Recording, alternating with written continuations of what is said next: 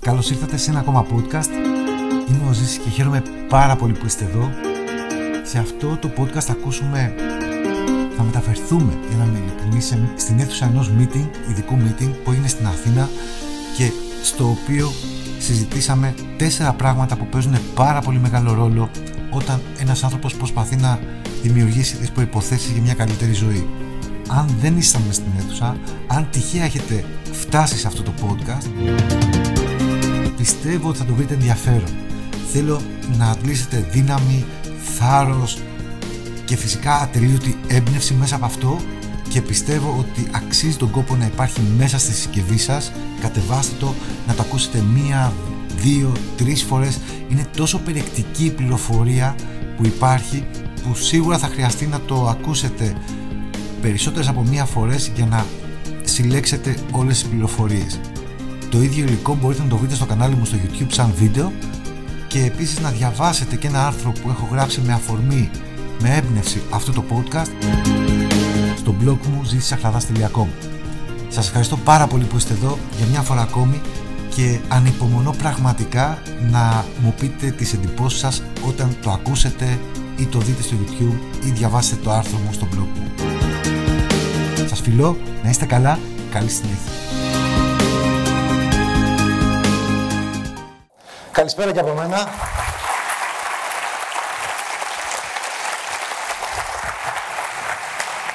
Μ' αρέσει πάρα πολύ που είμαστε όλοι εδώ μέχρι αυτή την ώρα και θέλω πραγματικά να, να δώσω και εγώ από την πλευρά μου ό,τι καλύτερο μπορώ. Θα ξεκινήσω με μια πολύ σύντομη ιστορία. Να σου πω το εξής. Όταν παρέλαβα τα πράγματα που παραλαμβάνουμε όλοι όταν ξεκινάμε με την ΕΛΕΡ, δηλαδή το σετ κίνηση, την ίδια μέρα που το παρέλαβα, το έβαλε πάνω στο σαλόνι μου. Και την ίδια μέρα το βράδυ ήρθε ένας πολύ καλός μου φίλος να συνοδέψει την αδελφή μου με την υπόλοιπη μας παιδική παρέα στο σινεμά. Παίρνοντας λοιπόν στο σπίτι, γιατί δεν είχε τελειώσει η αδελφή μου ακόμα την ετοιμασία, βλέπει πάνω στο σαλόνι τα πράγματα της ΕΛΕΡ, στο τραπέζι του σαλονιού. Καλά ρε μου λέει, τι σχέση έχεις εσύ με όλα αυτά; Του λέω, ρε εσύ, δεν μπορείς να φανταστείς τι είναι αυτά. Είναι μια πίθανη ιδέα. Ε, μπορείς να κάνεις ταύματα και αρχίζω να το εξηγώ ό,τι είχα καταλάβει. Ό,τι είχα καταλάβει. Μου λέει λοιπόν, εσύ θα μου πεις για την ελέρεση. Του λέω γιατί; Δεν την ξέρεις; Εγώ μου λέει είμαι 16%. Για όποιον ξέρει τι σημαίνει 16%. Του λέω καλά πλάκα μου κάνεις. Και εμένα γιατί δεν μου μίλησες. Ξέρετε, μου απάντησε. Εσύ ε, δεν κάνεις για αυτή τη δουλειά. Καλό. Καταλήγω λοιπόν σήμερα σε ένα πράγμα. Ένας από τους μεγαλύτερους εχθρούς μας σε αυτή τη δουλειά είναι ο εγωισμός μας. Δεν μπορώ να το μεταφράσω διαφορετικά, γιατί είναι πάρα πολύ εγωιστικό να μπω στη διαδικασία εγώ να πω ότι κάποιος άλλος δεν κάνει για αυτή τη δουλειά. Είναι πάρα πολύ εγωιστικό να πιστεύω ότι έχω μια ευκαιρία την οποία δεν θέλω να μοιράσω. Και δεν θέλω, όχι γιατί κάποιος μου είπε όχι, αλλά γιατί εγώ πιστεύω ότι δεν είναι για εκείνον. Για φανταστείτε, όλοι όσοι είμαστε εδώ, ότι θα μπορούσε να αποφασίσει ο άνθρωπος που μας μίλησε για αυτή τη δουλειά ότι δεν πρέπει να είμαστε εδώ.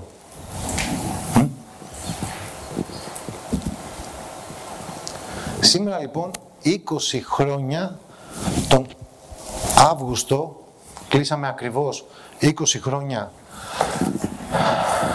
με αυτή τη δουλειά δεν θα φανταζόμουν ποτέ στη ζωή μου όταν ξεκινούσαμε την ΕΛΕΡ ότι τα επόμενα 20 χρόνια θα ήταν η κύρια μου απασχόληση. Δεν είχα φανταστεί ποτέ ότι μια εταιρεία με καλλιτικά όπως γνώρισα την ΕΛΕΡ εκείνη την περίοδο που ξεκίνησα θα ήταν το μέσο για να μπορέσω να εκπληρώσω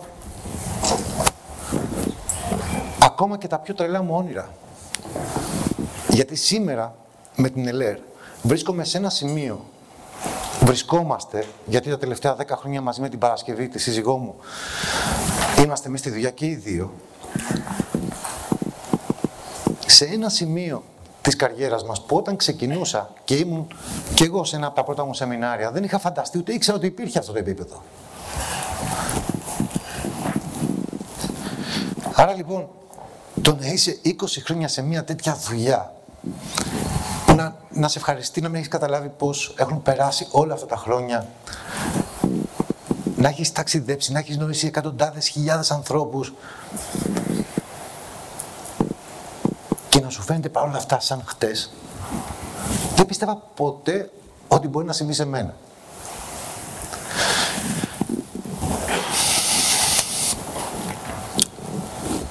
Από την πρώτη στιγμή που ξεκινήσαμε, που ξεκίνησα μέχρι και σήμερα, οτιδήποτε η ΕΛΕΡ είχε στο marketing plan και οτιδήποτε μου είπαν ότι αν θα κάνεις αυτό θα πάρεις εκείνο, αν θα κάνεις έτσι θα πάρεις το άλλο, αν θα γίνει εκείνο θα γίνει αυτό. Οτιδήποτε μου είπανε έγινε.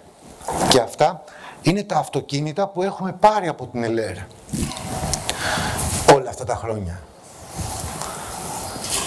Είναι σημαντικό αυτό; Όχι. Το σημαντικό δεν είναι τι έχουμε πάρει. Το σημαντικό είναι από πού έχουμε φτάσει να τα έχουμε πάρει. Γιατί η επιτυχία για τον καθένα είναι διαφορετική. Για μένα μπορεί να ήταν τα αυτοκίνητα. Για σένα μπορεί να είναι κάτι άλλο, μπορεί να είναι τα χρήματα, μπορεί να είναι κάποιο ταξίδι. Άρα το σημαντικό δεν είναι πώς ο καθένας μεταφράζει την επιτυχία στο δικό του κομμάτι. Το σημαντικό είναι από πού ξεκινάς για να φτάσεις εκεί. Και στο δικό μου τελευταίο κομμάτι για αυτό το σεμινάριο, μιας και έχουμε ακούσει τόσα πολλά καταξιωμένα στελέχη όλη αυτή την ώρα και να δώσω από την καρδιά μου πολλά συγχαρητήρια σε όλους τους συγητές γιατί αυθόρμητα μιλούν, δεν είναι επαγγελματίες οι συγητές και μεταφέρουν την προσωπική τους άποψη, έτσι. Ήταν υπέροχοι και ελπίζω να περάστηκαν αρκετά μηνύματα. Υπάρχει και, κι άλλος κόσμος ο οποίος θα μπορούσε να είναι εδώ, αλλά δεν μας έπαιρνε ο χρόνος. Το σημαντικό είναι να μην, να μην ξεχνάμε από πού ξεκινάμε. Και για μένα η ΕΛΕΡ ξεκίνησε μέσα από μια φυσιολογική οικογένεια, χωρίς κανένα ιδιαίτερο πλεονέκτημα να πω. Μια οικογένεια δύο δημοσίων υπαλλήλων, μεγαλώσαμε με ό,τι καλύτερο οι γονείς μας μπορούσαν να μας δώσουν, όμως δεν ήταν εκεί το τέλος της ιστορίας. Θέλαμε να συνεχίσουμε, να κάνουμε περισσότερα πράγματα και εγώ και οι αδερφοί μου. Αυτό που βλέπετε είναι το αυτοκίνητο της οικογένειάς μας, το οποίο όταν έγινα 18 χρονών και πήρα δίπλωμα, τι έγινε, το παρέλαβα. Έτσι. Έχω πολύ δυνατές αναμνήσεις από αυτό το αμάξι. Πολύ. Η βασικότερη μου ανάμνηση που δεν το συνειδητοποιεί κάποιος βλέποντας αυτές τις φωτογραφίες, γιατί αυτό είναι το χρώμα του αυτοκινήτου που είχα. Η βασικότερη μου ανάμνηση ήταν το πόσο πολύ με μπερδεύανε μεταξύ. και όταν καμιά φορά ήμουν με τους φίλους μου μέσα στο αυτοκίνητο αυτό και παίρνω από την Κηφισίας για παράδειγμα, Όποιος ήταν δεξιά, ανεβαίναμε προ Κηφισιά. Όποιος ήταν δεξιά πλευρά του δρόμου, σήκωνε το χέρι. Πώς κάνετε στα ταξί, ε; Και εγώ τους χαιρετούσα από μακριά. Έτσι. Μία από τις βασικότερες μου αναμνήσεις με αυτό το αυτοκίνητο.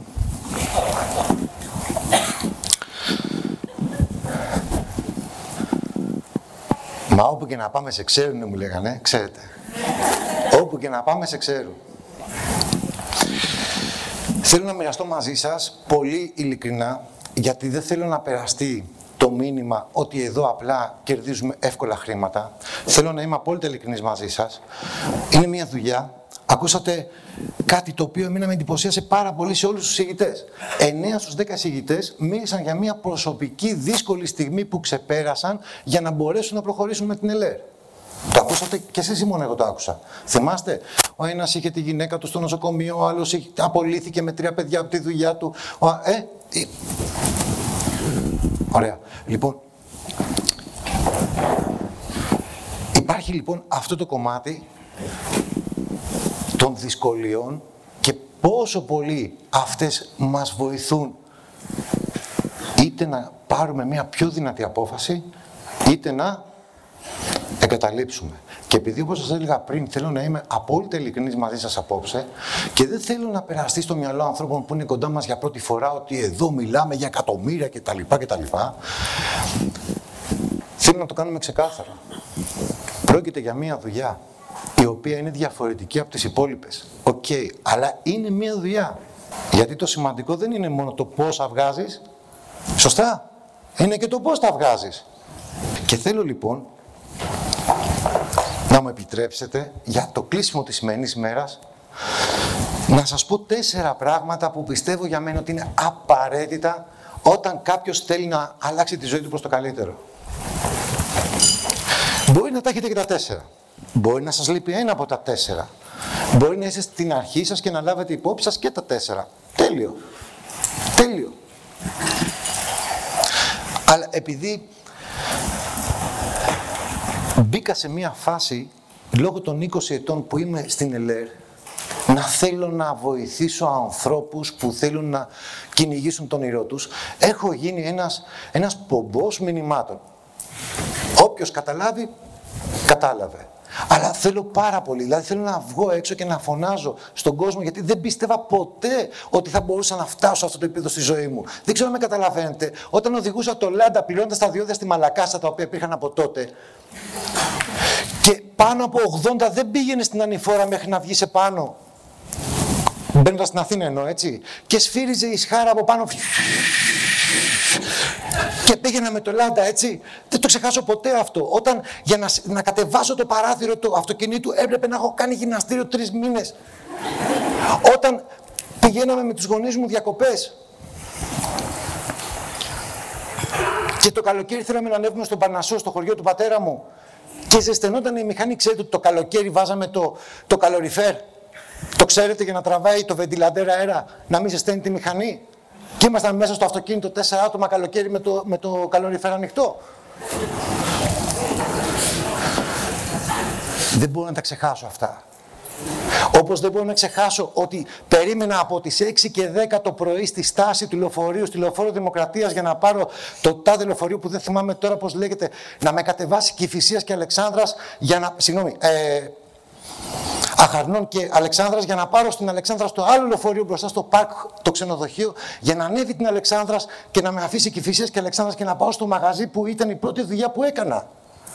Να δουλέψω 8-10 ώρες, να γυρίσω στο σπίτι μου να μου έχει η μανούλα μου φαγητό, έμεινα με τους γονείς μου τότε, να της πω πάω να ξαπλώσω. Ξύπνησε μέσα καμιά ώριτσα γιατί έχω πει με τους φίλους μου να πάμε για καφεδάκι και να πέφτω σε κόμμα. Και να ξυπνάω την άλλη μέρα το πρωί. Δεν μπορώ να τα ξεχάσω, παιδιά αυτά. Δεν μπορώ. Δεν μπορώ να ξεχάσω ότι ντρεπόμουν να πω το όνομά μου γιατί νόμιζα ότι θα πω κοτσάνα στην παρέα. Δεν μπορώ να ξεχάσω ότι όταν μου λέγανε οι φίλοι μου πάμε το Σαββατοκύριακο, θα πάμε για σκι το Σαββατοκύριακο, θα έρθεις; Έκανα έτσι και έλεγα δεν μπορώ. δεν μπορώ ρε γαμότο. Δεν μπορώ. Δεν μπορώ να ξεχάσω ότι όταν ήμουν 9 χρονών και βλέπαμε τους Ολυμπιακούς Αγώνες στην τηλεόραση, ρώτησα τον πατέρα μου γιατί είχα εντυπωσιαστεί πάρα πολύ από το σκι; Και του λέω ρε μπαμπά, Μπορείς να με πας μια φορά να δω αν μπορώ να κάνω σκι. Ε, τι πιο φυσιολογικό τώρα, έτσι, να ρωτήσει ένα παιδί. Ξέρετε ποια ήταν η απάντηση του πατέρα μου; Αυτά, αγόρι μου, είναι σπόρια πλούσιους. Δεν μπορώ να ξεχάσω ότι πήγαινα στην τουαλέτα και μου λέγανε οι γονείς μου κλείσε καλά τη βρύση γιατί στάζει. Δεν μπορώ να ξεχάσω ποτέ, είναι γραμμένα στο σκληρό μου δίσκο. Καταλάβατε; Δεν μπορώ να ξεχάσω ποτέ αυτό που δεν θα ακουστεί ποτέ ξανά, βέβαια, στη νεότερη γενιά. Αλλά όποιος από εσάς το έζησε θα με καταλάβει. Δεν μπορώ να ξεχάσω ποτέ. Κλείσει το τηλέφωνο, γράφει.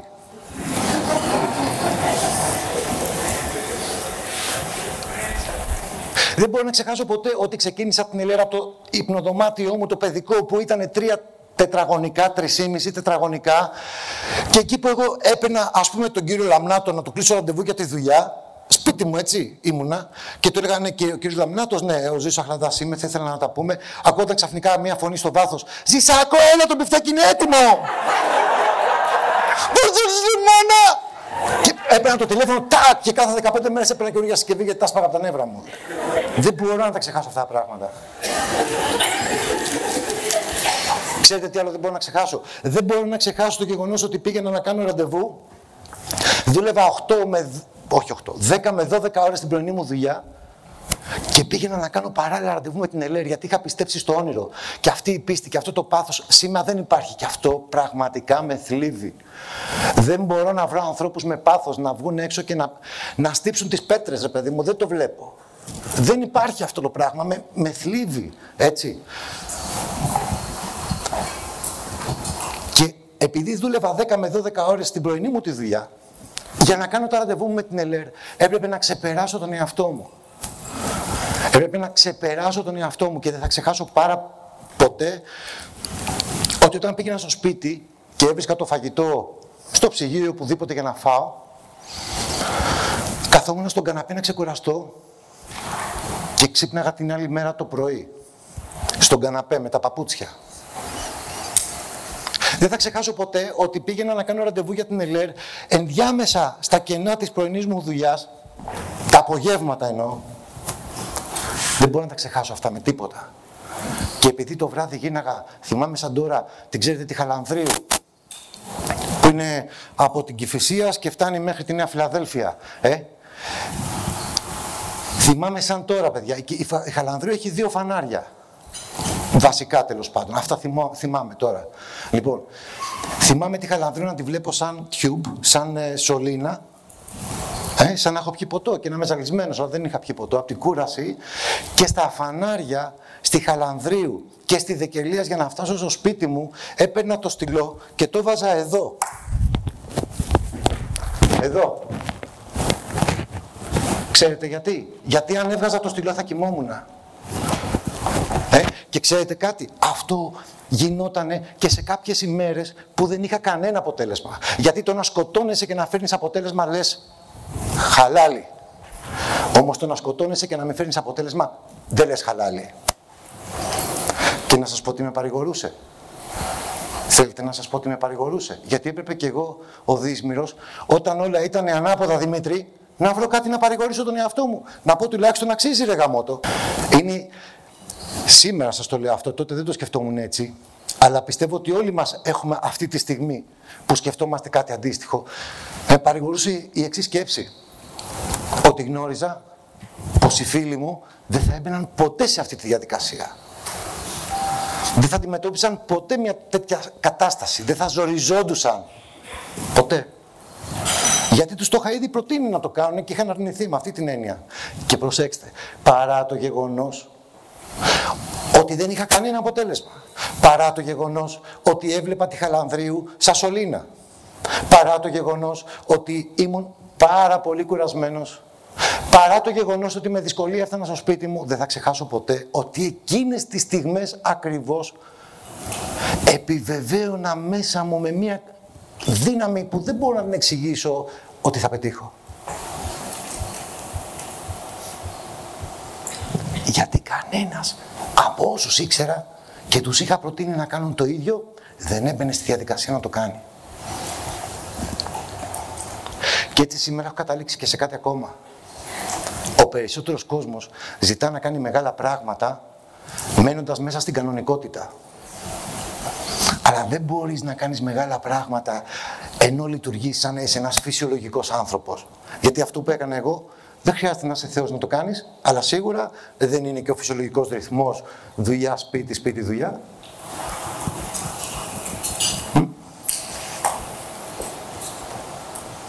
Θέλω λοιπόν, αν μου επιτρέψετε, επειδή όλα αυτά δεν μπορώ να τα ξεχάσω, να σας δώσω τέσσερα σημεία στήριξης ενός αγώνα για οποιονδήποτε από εσάς θέλει να αλλάξει τη ζωή του. Το πρώτο και το πιο σημαντικό για μένα είναι το κομμάτι της τάσης. Και θα το περιγράψω τελείως όπως μου βγαίνει. Είναι άσπρο μαύρο.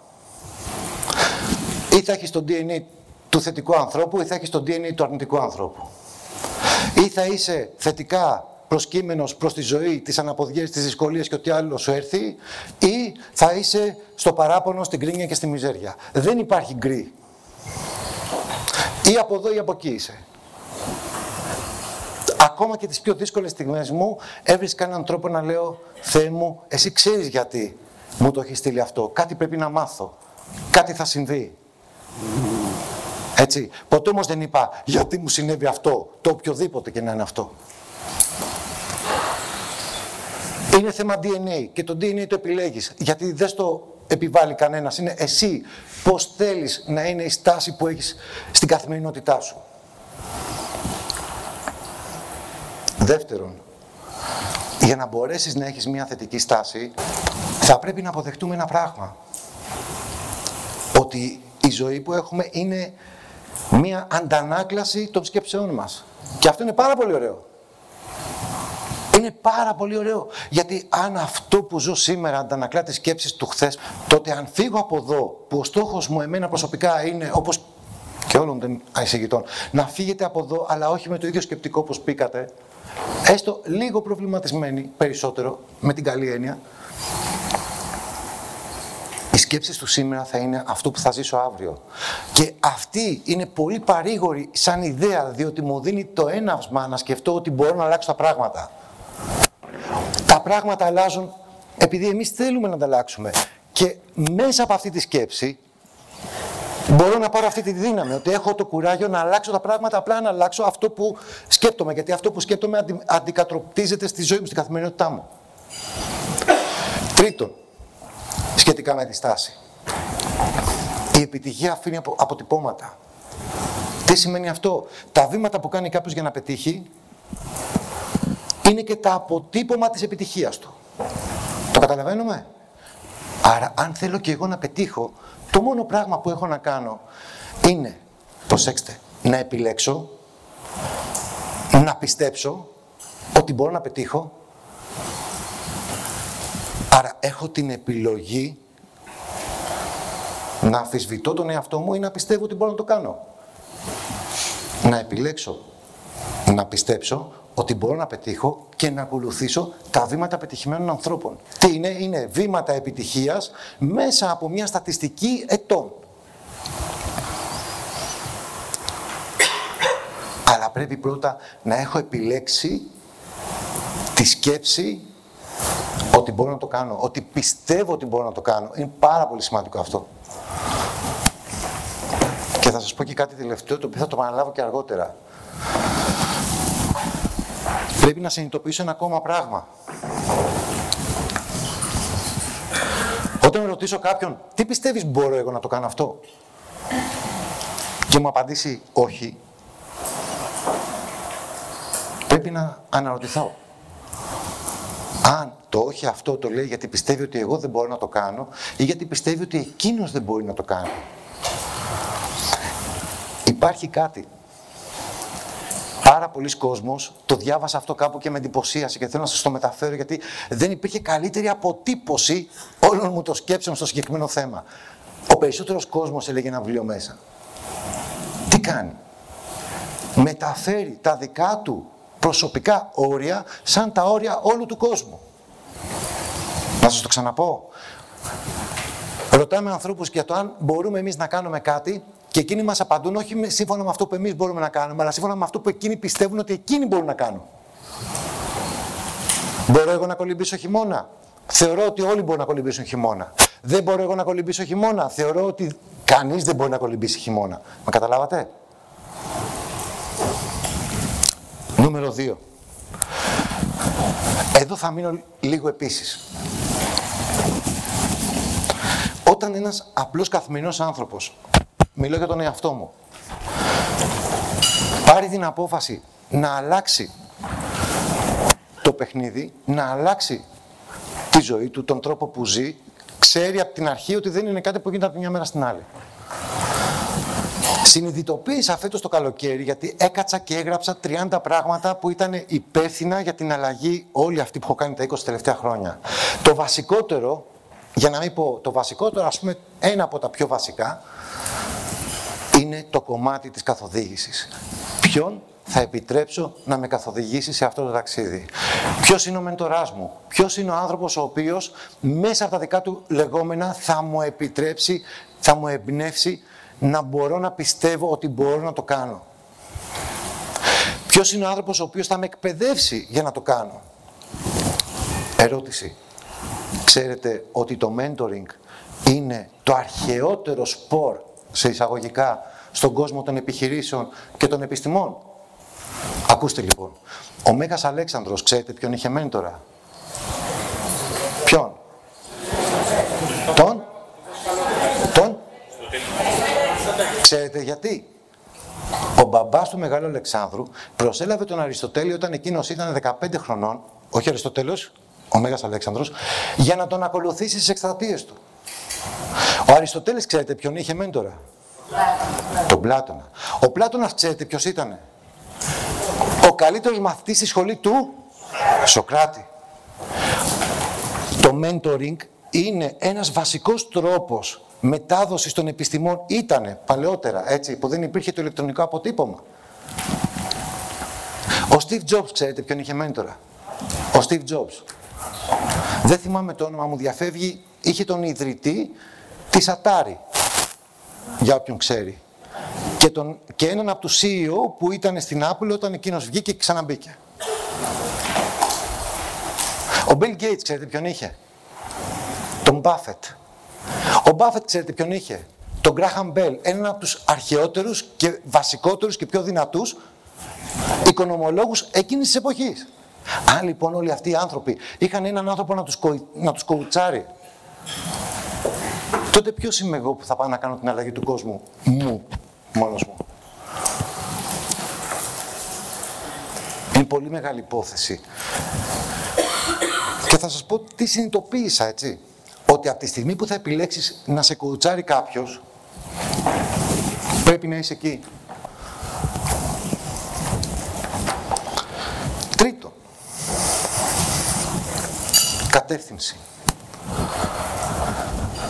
Όσο δύσκολο, απίθανο, απραγματοποίητο μπορεί να θεωρεί κάποιος να κάνει τη μεγαλύτερη αλλαγή στη ζωή του, άλλο τόσο εύκολο, βατό και στρωτό είναι αν αυτή την αλλαγή μπορέσω να την σπάσω σε μικρά κομμάτια και να αρχίσω να κατακτώ μικρούς, ιδανικούς, καθημερινούς στόχους που θα με φτάσουν σε ένα πολύ μεγάλο αποτέλεσμα.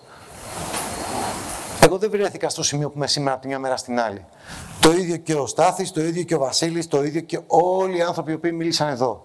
Για κάποιους ήταν πέντε μήνες, για κάποιους έξι, για κάποιους ένα χρόνο, για κάποιους έτσι. Όμως τι είναι το σημαντικό; Το σημαντικό είναι ότι αυτό έγινε μέσα από καθημερινή συστηματική δουλειά.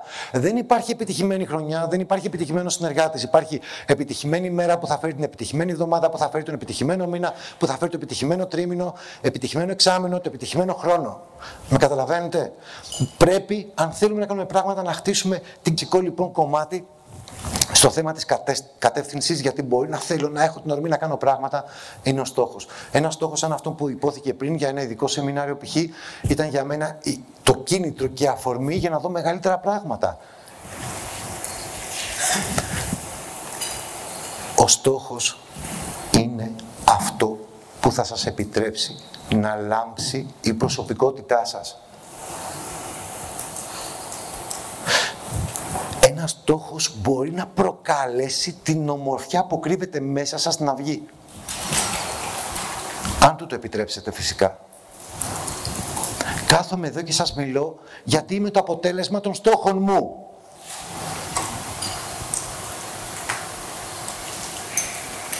Όχι της ΕΛΕΡ.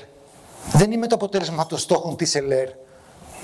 Προσέξτε, ελάτε λίγο μαζί μου σε αυτό το ταξίδι. Σας είπα, σας μιλώ σαν να είστε φίλοι μου. Και αυτό είναι που σας είπα και πριν. Μου λείπει πάρα μα πάρα πολύ το πάθος, το ξενύχτη, η αγωνία. Γιατί ο στόχος τελειώνει στο 90 το παιχνίδι. Δεν τελειώνει στο 85. Βλέπω, παρατηρώ. Παρατηρώ συνεργάτες σήμερα οι οποίοι είναι 20 του μήνα π.χ. και λένε «Α, ο μήνας θα κλείσει έτσι». Όχι παιδιά, ο μήνας κλείνει στο τέλος του μήνα. Είναι και αυτό ένα είδος εγωισμού αν θέλετε. Το να θέλεις να προβλέψεις πού θα κλείσεις όταν είσαι σε μια δουλειά η οποία κάθε μέρα σου δίνει την ευκαιρία να δημιουργήσεις την αλλαγή είναι σαν να έχεις το θράσος να λες δεν θα επιτρέψω να μου συμβεί τίποτα καλό τις επόμενες 10 μέρες του μήνα. Αυτό λες. Την ίδια στιγμή όμως, θα ξαναπώ την ίδια λέξη, έχεις το θράσος να λες Θέλω να πάρω αυτό, θέλω να κάνω εκείνο, θέλω να είμαι ελεύθερος, θέλω να αλλάξω τη ζωή μου. Ναι, αλλά δεν το παλεύεις μέχρι το 90. Προσωπικά πιστεύω ότι όλοι μας έχουμε κάποιες στιγμές τις οποίες γινόμαστε ήρωες. Όχι για τους άλλους, ήρωες του εαυτού μας. Είναι οι στιγμές εκείνες που συνειδητοποιούμε ότι μπορούμε να κάνουμε περισσότερα πράγματα από οποιονδήποτε άλλο ο καθένας από εμάς μπορεί να γίνει ήρωας για τον εαυτό του, όχι για τους υπόλοιπους, όταν βρει την εσωτερική δύναμη να ξεπεράσει κάτι που για τους περισσότερους θα ήταν αξεπέραστο, πώς να το πω; Τροχοπέδι. Αυτό κάνει τη διαφορά. Αυτό κάνει τη διαφορά. Σας ξαναλέω, ούτε ένας άνθρωπος που ήρθε εδώ πέρα δεν ανέφερε κάτι που να μην έχει να κάνει με, με μία δυσκολία. Είμαι όμως σίγουρος ότι κάποιοι άλλοι με τις ίδιες δυσκολίες θα εγκατέλειπαν. Και τέλος, είναι το περιβάλλον.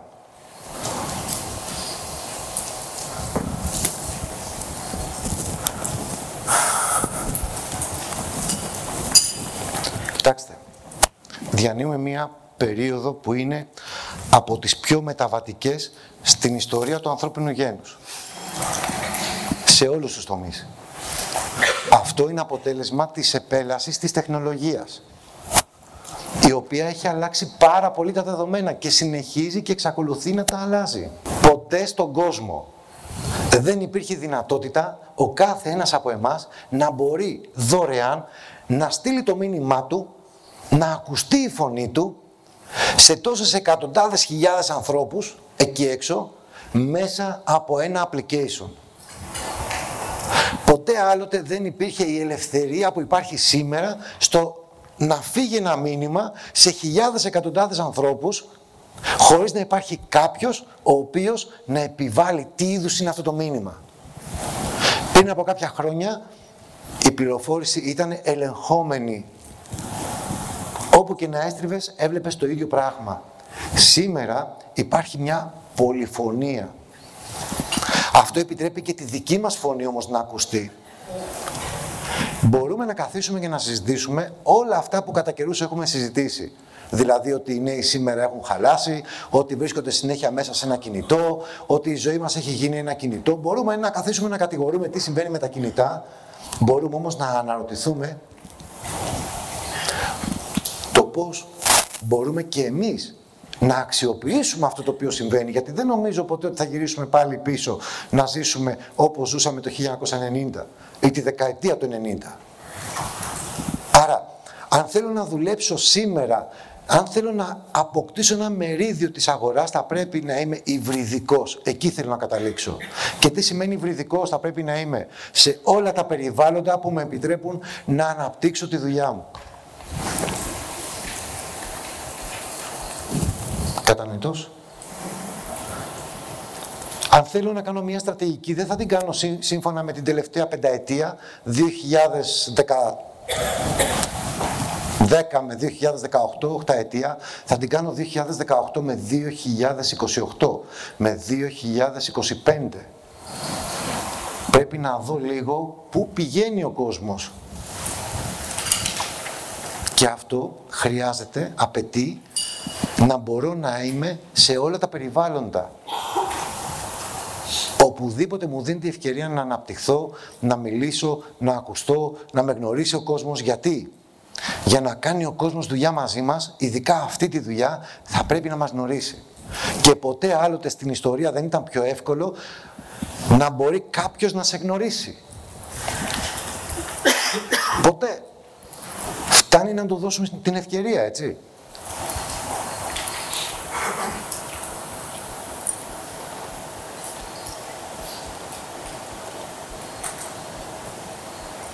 Και ξέρω ότι για πολλούς από εμάς αυτό είναι δύσκολο, κάτι που είναι έξω από τις συνηθίες μας, κάτι που δεν έχουμε συνηθίσει, κάτι... Όμως θα σου πω ένα πράγμα. Και θα σας το πω με πολύ μεγάλη αγάπη. Μην κάνετε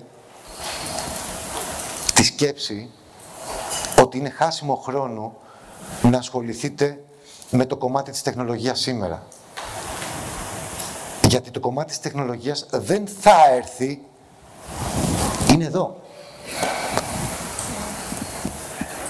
Είναι εδώ. Στα επόμενα πέντε χρόνια θα έχουμε συνεργάτες όλοι οι οποίοι θα έχουν κλείσει ήδη μια δεκαετία στο facebook και στο instagram.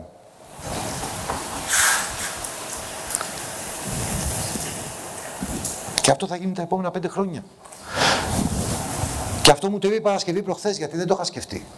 Αλλά της λέω είναι συγκλονιστικό αυτό που μου λες. Εγώ πάθεις σοκ. Ισχύει. Χάστακ ισχύει.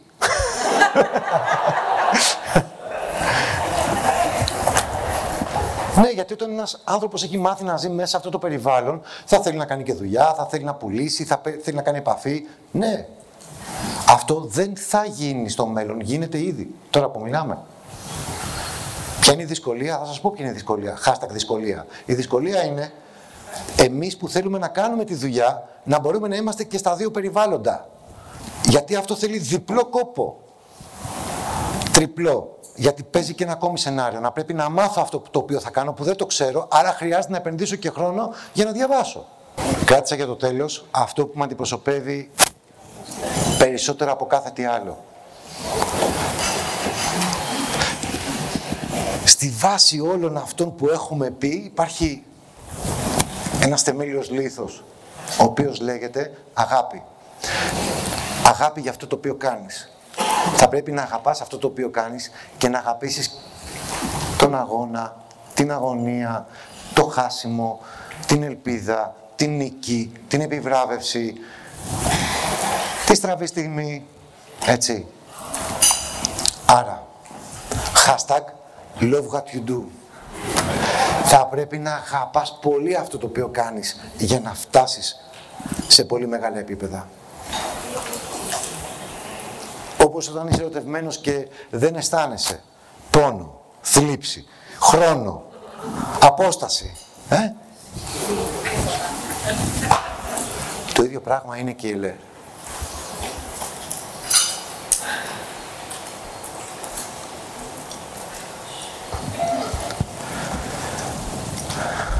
Καλό βράδυ και καλή επιτυχία. Α, μισό λεπτό.